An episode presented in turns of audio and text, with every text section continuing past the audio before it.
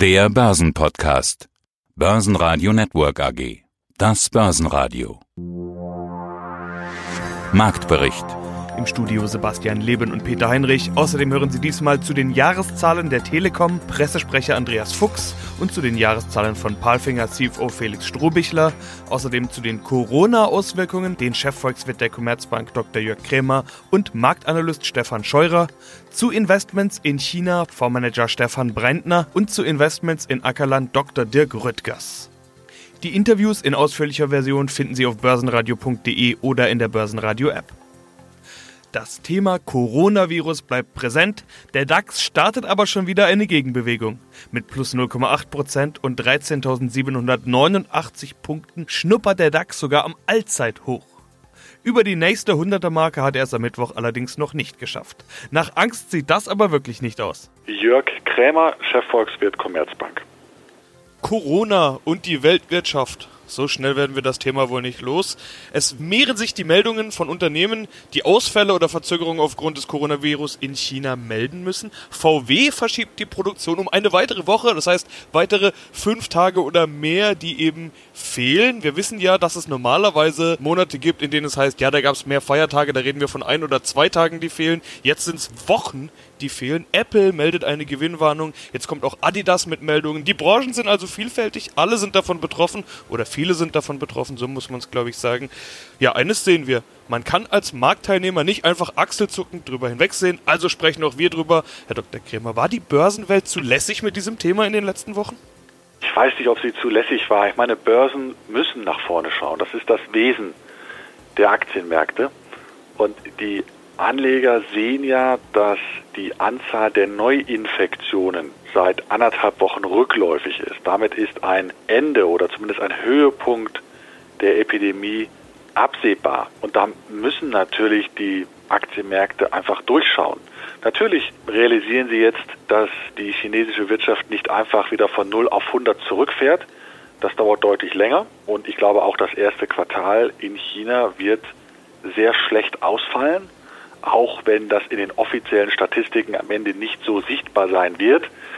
Aber äh, für uns ist ja nicht das relevant, was die chinesischen Statistiker veröffentlichen, sondern das, was wir nach China exportieren werden im ersten Quartal. Und das wird deutlich zurückgehen. Also deutsche Exporte mit einem Minus von 7, 8, 9 Prozent im ersten Quartal ist durchaus möglich, weil wir jetzt schon in der dritten Woche sind, wo die Produktion nicht rund läuft.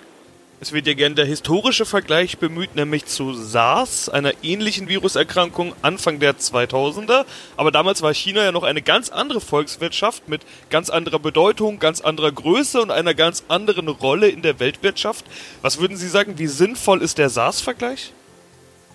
Naja, wie jeder Vergleich hinkt der, aber wir haben kaum einen besseren Vergleich. Und damals haben wir ja gesehen, dass im zweiten Quartal 2003 in Hongkong das Bruttoinlandsprodukt deutlich zurückgegangen ist, um zweieinhalb Prozent, aber im Quartal danach bereits die Unternehmen wieder ihre Produktion hochgefahren haben. Und dieses Muster Einbruch in einem Quartal und im Folgequartal dann wieder ein Aufholen der Produktion, das unterstellen wir auch für China. Und ich glaube, bisher spricht mehr dafür, dass es so kommt. Aber es gibt eben Unsicherheiten und äh, die tauchen natürlich immer zwischenzeitlich an den Märkten wieder auf. Stefan Scheurer, Kapitalmarktanalyst bei Allianz Global Investors. Mehr als 74.000 Menschen sind krank. Also Stand heute, Mittwoch, 19. Februar. Mehr als 2000 an dem Coronavirus gestorben. Den Kliniken in China gehen die Blutkonserven aus. Ein Lichtblick gibt es für die Diamond Princess. Hunderte Menschen sind aus der Quarantäne entlassen. Corona in China. Wo stehen wir denn jetzt da?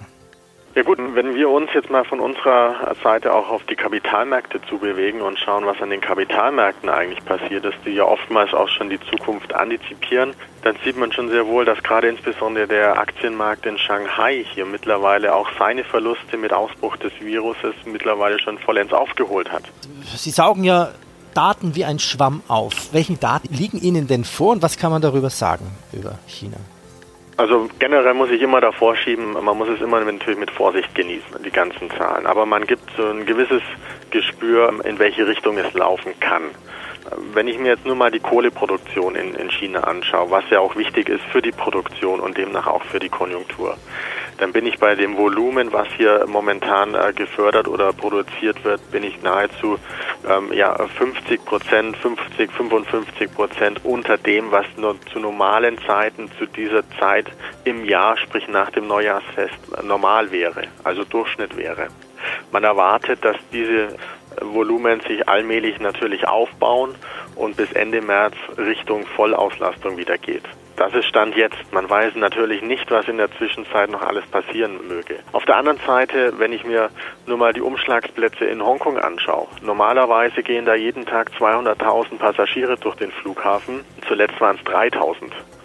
Also auch hier merkt man, äh, dass insbesondere Hongkong jetzt auch eine starke Last zu tragen hat. Also nur 3000, runter von 200.000, das ist schon enorm. Ja.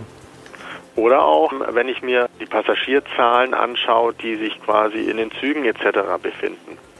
Da bin ich hier mittlerweile aber auch eher ähm, zwischen 35 und 40 Prozent, als wie es vielleicht vor einem Jahr zu dieser Zeit bei 100 Prozent schon der Fall war.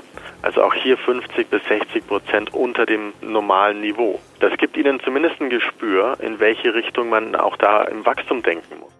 Der DAX wird angetrieben von Schwergewicht Deutsche Telekom mit mehr als 4% plus nach guten Zahlen, gefolgt von Covestro mit fast 3% plus, auch hier gute Zahlen.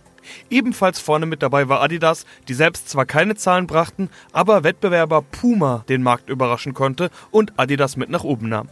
Verlierer gab es nur eine Handvoll, stärkster Verlierer war MTU vor den Zahlen am Donnerstag. Top-Thema des Tages, aber ohne Frage die Telekom. Mein Name ist Andreas Fuchs, ich bin Pressesprecher der Deutschen Telekom. Jahreszahlen 2019 bei der Telekom und was für welche? 80,5 Milliarden Euro Umsatz plus 6,4 Prozent, 3,9 Milliarden Euro Gewinn, fast 80 Prozent plus. Zitat CEO Tim Höttges hatte ich gelesen, mit diesen Rekordzahlen haben wir unsere Position als klare Nummer 1 der Branche in Europa bestätigt. Herr Fuchs, das klingt nach einem einwandfreien Jahr. Auf der anderen Seite steigert man seinen Gewinn ja nicht mal nebenbei um 80 Prozent. Einiges davon kommt aus einem Sondereffekt. Wie gut war das Jahr also jetzt mal im Gesamten aus Ihrer Sicht? Es war ein ausgezeichnetes Jahr. Dass der Konzernüberschuss um 80 Prozent zulegt, das ist darauf zurückzuführen, dass wir im Vorjahr negative Sondereinflüsse hatten, die es in diesem Jahr nicht gab. Da war also die Basis geringer. Aber wenn Sie sich die anderen Kennzahlen angucken, 6,4 Prozent beim Umsatz, 7,2 Prozent beim bereinigten EBITDA, 15 Prozent, äh, fast 16 Prozent beim Free Cashflow. Alle wichtigen Kennzahlen zeigen klar nach oben. Das war einfach ein sehr, sehr gutes Geschäftsjahr.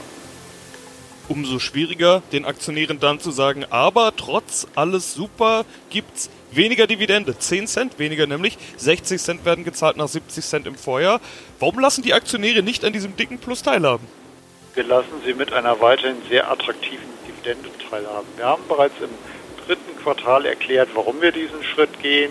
Hintergrund ist der anstehende Zusammenschluss in den USA, der sich kurzfristig belastend auf unseren Gewinn je Aktie auswirken wird. Das hatten wir schon vor einiger Zeit gesagt und dementsprechend zahlen wir jetzt eine neue Mindestdividende von 60 Cent. Das heißt, darunter wird sie nicht fallen und wir haben immer noch eine sehr attraktive Dividendenrendite, die natürlich mittel- bis langfristig dann auch noch steigen soll. Mein Name ist Felix Strohbichler, ich bin Finanzvorstand der Palfinger AG und freue mich heute über das Jahr 2019 berichten zu können. Ja, es war ein super Jahr 2019 für Palfinger. Rekordzuwachs beim Konzernergebnis mit plus 38 Prozent, 80 Millionen Euro Nettogewinn. Starten wir trotzdem mit dem Top-Thema, der Coronavirus-Ausbruch in China und die Folgen. Sie haben, glaube ich, zwei Produktionsstätten in China. Wie trifft Sie Corona? Also wir haben ein Werk in China, wo wir 50 Prozent halten. Das ist das Werk, das für den chinesischen Markt Knickermkrane produziert, gemeinsam mit Sani.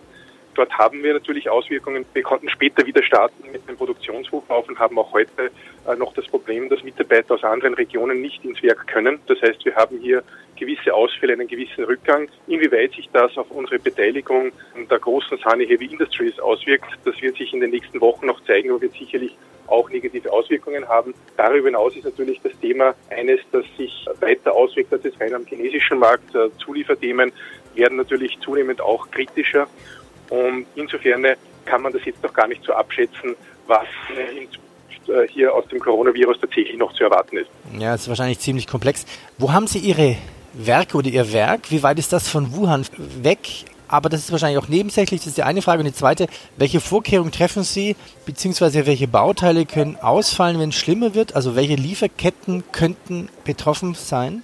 Also wir haben natürlich sofort analysiert, welche Bauteile jetzt unmittelbar betroffen sein könnten. Das ist eigentlich unkritisch. Das Problem ist vielmehr, dass es Sublieferanten unserer Lieferanten gibt, wo wir nicht die hundertprozentige Transparenz haben, äh, welche Komponenten hier am Ende auch verbaut sind und die dann dazu führen, dass unsere Lieferanten beispielsweise von Elektronikkomponenten äh, Probleme bekommen, die dann schlussendlich auch bei uns zu Problemen führen könnten. Ist das jetzt eine offizielle Corona-Gewinnwarnung? Nein, also ich sehe das so, dass das heute noch absolut unter Kontrolle ist bei uns. Wir haben hier ein gewisses Thema in China, aber zum Glück ist bei uns China vom Umfang her nicht so dominant, dass hier eine dramatische Auswirkung zu erwarten ist. Was natürlich nicht abschätzbar ist, wie sich das jetzt in Zukunft weiterentwickelt. Also wenn die Thematik sich weiter auswägt, kann ich einfach nicht beantworten, was es bedeutet. Aus heutiger Sicht ist das für uns unter Kontrolle. Hallo, ich bin Stefan Breintner. Ich bin bei DOD Kapital AG äh, stellvertretend für den Bereich Research und Portfolio Management verantwortlich. Und ich bin der Co-Fondsmanager von unseren Dividenden- und Asienfonds und in der Funktion heute als Co-Manager Gamax Asia Pacific hier beim Börsenradio gerade was den Handelskonflikt anbetrifft und dessen Folgen, hat sich dadurch irgendwas an Ihrer Allokation geändert oder haben Sie irgendwelche Maßnahmen daraus getroffen? Sie, wir hatten jetzt ja schon gesagt, China ist bei Ihnen übergewichtet. Da gibt es ja doch das eine oder andere Fragezeichen, vielleicht auch das eine oder andere Risiko und gerade Abwärtsrisikos managen ist ja etwas, das ich bei Ihnen immer wieder gelesen habe. Ja, da hat sich die letzten zwei Jahre äh, relativ viel verändert.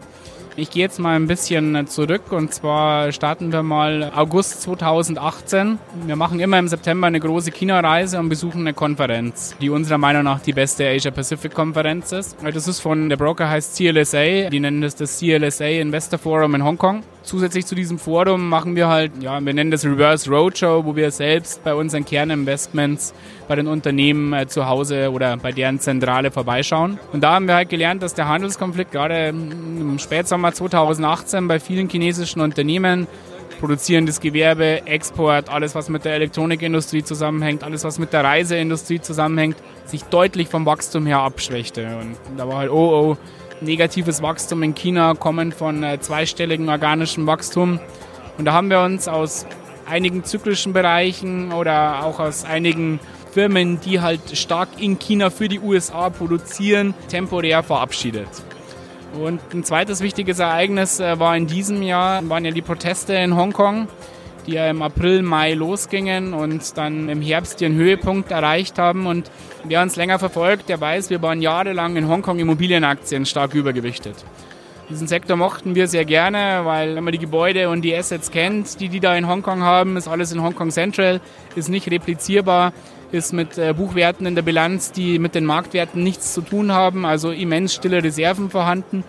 Plus die Mieteinnahmen waren sehr stabil und sogar steigend. Also immer wenn ein Büro frei wurde und der nächste Mieter reinkam, konnte eine höhere Miete verlangt werden. Hier haben wir uns im letzten Jahr massiv verabschiedet von diesen Werten, also schon vorher aber auch später konnten die auch noch mit Gewinn verkaufen. Der Grund ist der, dass wir halt einfach eine schwache Entwicklung auf dem Immobilienmarkt, vor allem bei Büroimmobilien, in 20 und vielleicht auch in 21 erwarten.